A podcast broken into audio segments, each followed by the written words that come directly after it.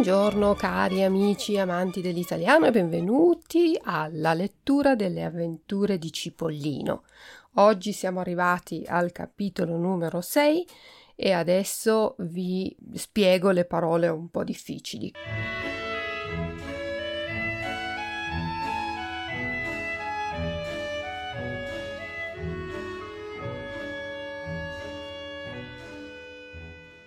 Cominciamo in italiano, poi vi leggo il capitolo come sempre e dopo il capitolo trovate la traduzione in tedesco. Prima la spiegazione in italiano. Mascelle. Mascelle sono le ossa ai lati della bocca per poter mangiare, per poter aprire e chiudere la bocca. Mascelle. Frenare, ridurre la velocità. Digerire, è il processo che fa il corpo quando cambia il cibo, le cose che noi mangiamo, in energie per, per vivere. Possedimento è quello che si possiede, le cose che abbiamo che ci appartengono. Cibarie sono le cose da mangiare. Suini sono i maiali. Bovini, manzi, mucche, tori. Ovini capre e pecore. Suini, bovini e ovini sono parole che si usano soprattutto nel contesto specifico, tecnico. Noi diciamo capre, pecore, ovini quando si parla per esempio a livello industriale. Intingere, mettere in un liquido, qualco, mettere qualcosa in un liquido. Ricavato, quello che si ottiene da una vendita. Povero in canna, molto povero, qualcuno che non ha proprio niente dare fondo, usare tutto, tutto quello che si ha, tutto quello che si ha a disposizione. Comignolo è la parte della casa sul tetto da dove esce il fumo. Comignolo. Sprezzante è una persona altezzosa, superba. Pulcino, il piccolo della gallina. Nocciolo è la parte interna di un frutto, la parte dura che non si mangia. Collina, elevazione del terreno. Carriola è un veicolo a mano che ha una ruota e si spinge con le mani. Buca è un buco nel terreno. Sasso è una pietra.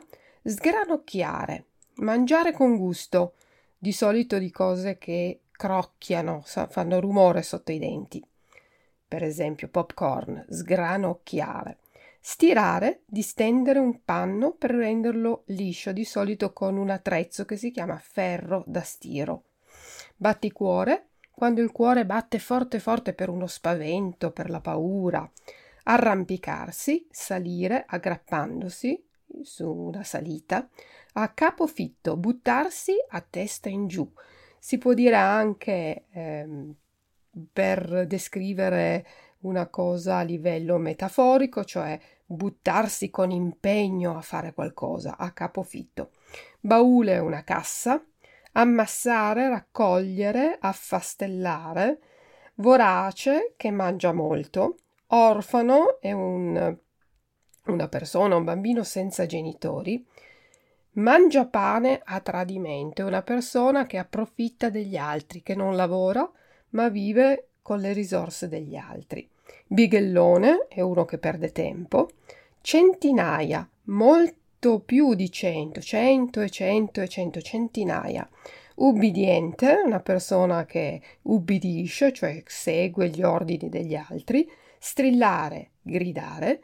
Credenza è un mobile della cucina oppure del soggiorno dove si mettono piatti, bicchieri. Sbuffare è mettere aria dalla bocca, di solito quando si è annoiati oppure arrabbiati. Sciabola è una spada e l'ultima parola è malandrino, un giovane impertinente, un giovane di solito cattivo. Bene, cominciamo adesso con il capitolo numero 6.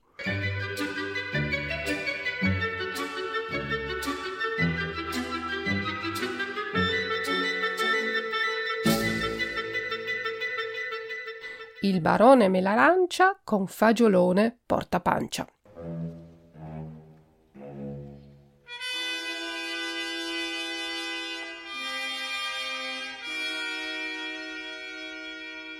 È tempo ormai che diamo un'occhiata al castello delle contesse del ciliegio, le quali, come avrete già capito, erano le padrone di tutto il villaggio, delle case, della terra, della chiesa e del campanile.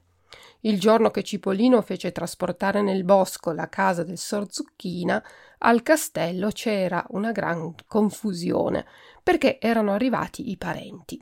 Ne erano arrivati esattamente due, il barone Melarancia e il duchino Mandarino. Il barone Melarancia era cugino del povero marito di donna prima. Il duchino Mandarino invece era cugino del povero marito di donna seconda. Il barone Melarancia aveva una pancia fuori dal comune. Cosa logica del resto, perché non faceva altro che mangiare dalla mattina alla sera e dalla sera alla mattina, frenando le mascelle solo qualche oretta per fare un pisolino. Quando era giovane, il barone Melarancia dormiva tutta la notte per digerire quello che aveva mangiato di giorno, ma poi si era detto Dormire è tutto tempo perso. Mentre dormo, infatti, non posso mangiare. E così aveva deciso di mangiare anche di notte e di ridurre a un'ora il tempo destinato alla digestione. Da tutti i suoi possedimenti, che erano molti e sparsi in tutta la provincia, partivano continuamente carovane cariche di cibarie di ogni genere per saziare la sua fame. I poveri contadini non sapevano più cosa mandargli, uova, polli e tacchini, ovini, bovini e suini, frutta, latte e latticini.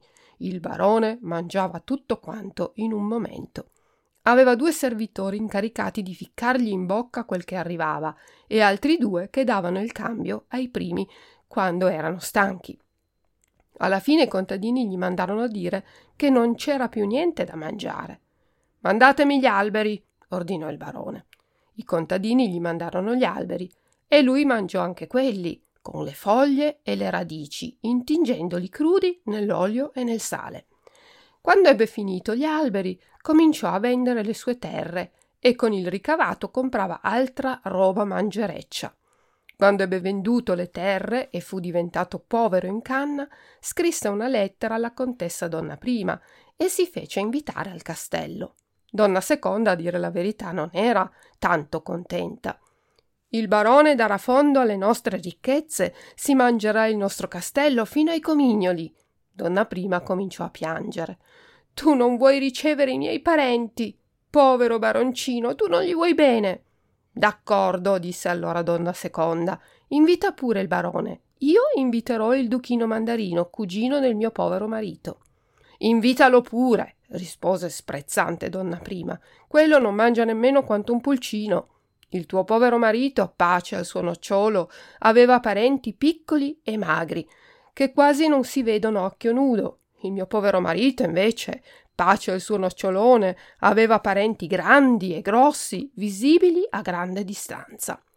Il barone Melarancia era davvero visibile a grande distanza. A distanza di un chilometro si poteva scambiarlo per una collina. Si dovette subito provvedere per un aiutante che lo aiutasse a portare la pancia, perché da solo non ce la faceva più. Pomodoro mandò a chiamare il cenciaiolo del paese, ossia Fagiolone, perché portasse il suo carretto. Fagiolone non trova il carretto perché lo aveva preso suo figlio Fagiolino, come sapete, e così si portò dietro una carriola a mano, di quelle che adoperano i muratori per portare la calcina. Pomodoro diede una mano al barone a sistemare la sua pancia dentro la carriola, poi gridò Arri là! Fagiolone afferrò le stanghe della carriola e tirò con tutte le sue forze, ma non la spostò di un centimetro. Furono chiamati altri due servitori e tutti insieme riuscirono a far fare al barone una passeggiata nei viali del castello. Da principio non stavano attenti ai sassi.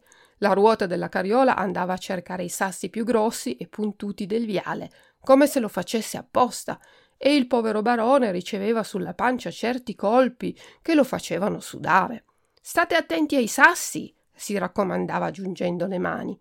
Fagiolone e i due servitori stavano attenti ai sassi e la carriola andava a finire nelle buche. State attenti alle buche, per l'amor del cielo, supplicava il barone. Mentre lo portavano a spasso, però, non dimenticava la sua occupazione preferita e sgranocchiava un tacchino arrosto che donna prima gli aveva fatto preparare come antipasto. Anche il duchino mandarino diede un bel da fare al castello. La povera fragoletta, cameriera personale di donna seconda, non finiva mai di stirargli le camicie. Quando gliele riportava, il duchino torceva il naso, si metteva a piangere e balzava in cima all'armadio, gridando Aiuto, aiuto! Accorreva donna seconda con le mani nei capelli. Mandarino, che cosa ti fanno? Non mi stirano bene le camicie e io voglio morire. Per convincerlo a restare in vita, donna seconda gli regalò tutte le camicie di seta del suo povero marito. Il duchino mandarino saltò giù dall'armadio e cominciò a provarsi le camicie. Dopo un poco lo si udì nuovamente gridare Aiuto, aiuto! Donna seconda corse con il batticuore. Cugino mandarino, che cosa ti fanno? Ho perso il bottone del colletto e non voglio più stare al mondo. Questa volta si era arrampicato in cima allo specchio e minacciava di buttarsi a capofitto sul pavimento. Per farlo chetare, donna seconda gli regalò tutti i bottoni del suo povero marito, che erano d'oro, d'argento e di pietre preziose. Prima di sera, donna seconda non aveva più gioielli. Il duchino mandarino aveva ammassato parecchi bauli di roba e si fregava le mani soddisfatto. Le contesse cominciavano ad essere molto preoccupate per quei loro parenti così voraci e sfogavano l'irritazione sul povero ciliegino, il loro nipotino orfano di padre e di madre. Mangia pane a tradimento! lo sgridava donna prima. Vai subito a fare i compiti. Li ho già fatti. Fanne degli altri, ordinava severamente donna seconda. Ciliegino, ubbidiente, andava a fare degli altri compiti. Ogni giorno ne faceva dei quaderni intieri. In una settimana ne faceva una montagna di quaderni. Quel giorno le contesse non finivano mai di fargli fare dei compiti nuovi. Che cosa fai in giro, bighellone? Vorrei fare una passeggiata nel parco. Nel parco ci passeggia il barone Melarancia. Non c'è posto per i fannulloni come te. Va subito a studiare la lezione. L'ho già studiata. Studiane un'altra. Ciliegino ubbidiente andò a studiare un'altra lezione. Ogni giorno ne studiava centinaia e centinaia. Aveva già letto tutti i libri della biblioteca del castello. Ma se le contesse lo vedevano con in mano un libro, subito prendevano a sgridarlo. Posa quei libri, incosciente, non vedi che li consumi? Ma come posso studiare le lezioni senza toccare i libri? Studiale a memoria. Ciliegino si chiudeva in camera sua e studiava, studiava, studiava, sempre senza libri, si capisce. Aveva tutto nel cervello e continuava a pensare nuove cose. A pensare gli veniva il mal di testa e le contesse lo sgridavano. Sei sempre ammalato perché pensi troppo, non pensare e ci farai risparmiare i soldi delle medicine. Insomma, tutto quello che faceva Ciliegino per le contesse era mal fatto. Ciliegino non sapeva da che fa- parte voltarsi per non prendersi dei rabbuffi e si sentiva veramente infelice. In tutto il castello aveva un solo amico ed era Fragoletta, la servetta di donna seconda. Fragoletta aveva compassione di quel povero piccolo ragazzo con gli occhiali a cui nessuno voleva bene. Era gentile con lui e di sera, quando andava a letto, gli portava qualche pezzo di dolce ma quella sera a tavola il dolce se lo mangiò il barone Melarancia. Il duchino mandarino ne voleva un pezzo anche lui. Per farselo dare saltò in cima alla credenza e cominciò a strillare. Aiuto, aiuto! Tenetemi, se no mi butto! Ma ebbe un bello strillare. Il barone mandò giù il dolce intero, senza dargli retta. Donna Seconda, in ginocchio davanti alla credenza, pregava il suo cuginetto di non ammazzarsi. Per convincerlo a scendere a terra gli doveva promettere qualcosa, ma non aveva più niente. Del resto, quando comprese che non c'era più niente da arraffare, il duchino mandarino calò a terra da solo, sbuffando. Proprio in quel momento Pomodoro fu avvertito che la casa del Sorzucchina era scomparsa. Il cavaliere non ci pensò du- su due volte, mandò un messaggio al governatore e gli chiese in prestito una ventina di pioli- poliziotti, ossia di limoncini. I limoncini arrivarono il giorno dopo e fecero piazza pulita. Questo vuol dire che fecero il giro del paese e arrestarono tutti quelli che trovarono. Arrestarono Mastruvetta, naturalmente. Il ciabattino prese la lesina per grattarsi la testa e li seguì brontolando. I limoncini gli sequestrarono la lesina. Non potete portare armi con voi, dissero severamente a Mastruvetta. E io che, con che cosa mi gratto? Quando vi volete grattare avvisate il comandante, ci penserà lui. Così Mastro Uvetta, quando aveva bisogno di grattarsi la testa per riflettere, avvisava il comandante dei limoncini e subito un limoncino gli grattava la testa con la sciabola. Anche il professor Pero Pera fu arrestato. Gli lasciarono prendere solo il violino e una candela. Che cosa ne volete fare della candela? Mia moglie me l'ha messa in tasca perché dice che le prigioni del castello sono molto scure. Insomma, furono arrestati tutti gli abitanti del villaggio, eccetto il sorpisello perché era un avvocato e Pirro Porro perché non lo trovarono. Pirro Porro non si era mica nascosto, anzi se ne stava tranquillo sul balcone, con i baffi tirati dalle due parti e sui baffi il bucato steso ad asciugare. Le guardie lo scambiarono per un palo e non gli badarono. Zucchina seguì i limoncini sospirando, secondo il suo solito. Perché sospirate tanto? gli domandò severamente il comandante. Perché ho tanti sospiri, ho lavorato tutta la vita e ogni giorno ne mettevo da parte una dozzina. Adesso ne ho migliaia e migliaia e bisogna pure che li adoperi. Fra le donne fu arrestata solamente la sora Zucca e siccome si rifiutava di camminare, le guardie la rovesciarono e, fecero, e la fecero rotolare fin sulla porta della prigione. Era così rotonda. Siccome erano molto furbi, i limoncini non arrestarono nemmeno Cipollino, che se ne stava tranquillo seduto sul muricciolo a vederli passare, in compagnia di una bambina, qualunque, che si chiamava Ravanella. I limoncini domandarono proprio a loro se avessero visto da quelle parti un pericoloso malandrino di nome Cipollino. Essi risposero che l'avevano visto nascondersi sotto il berretto del comandante e scapparono sghignazzando.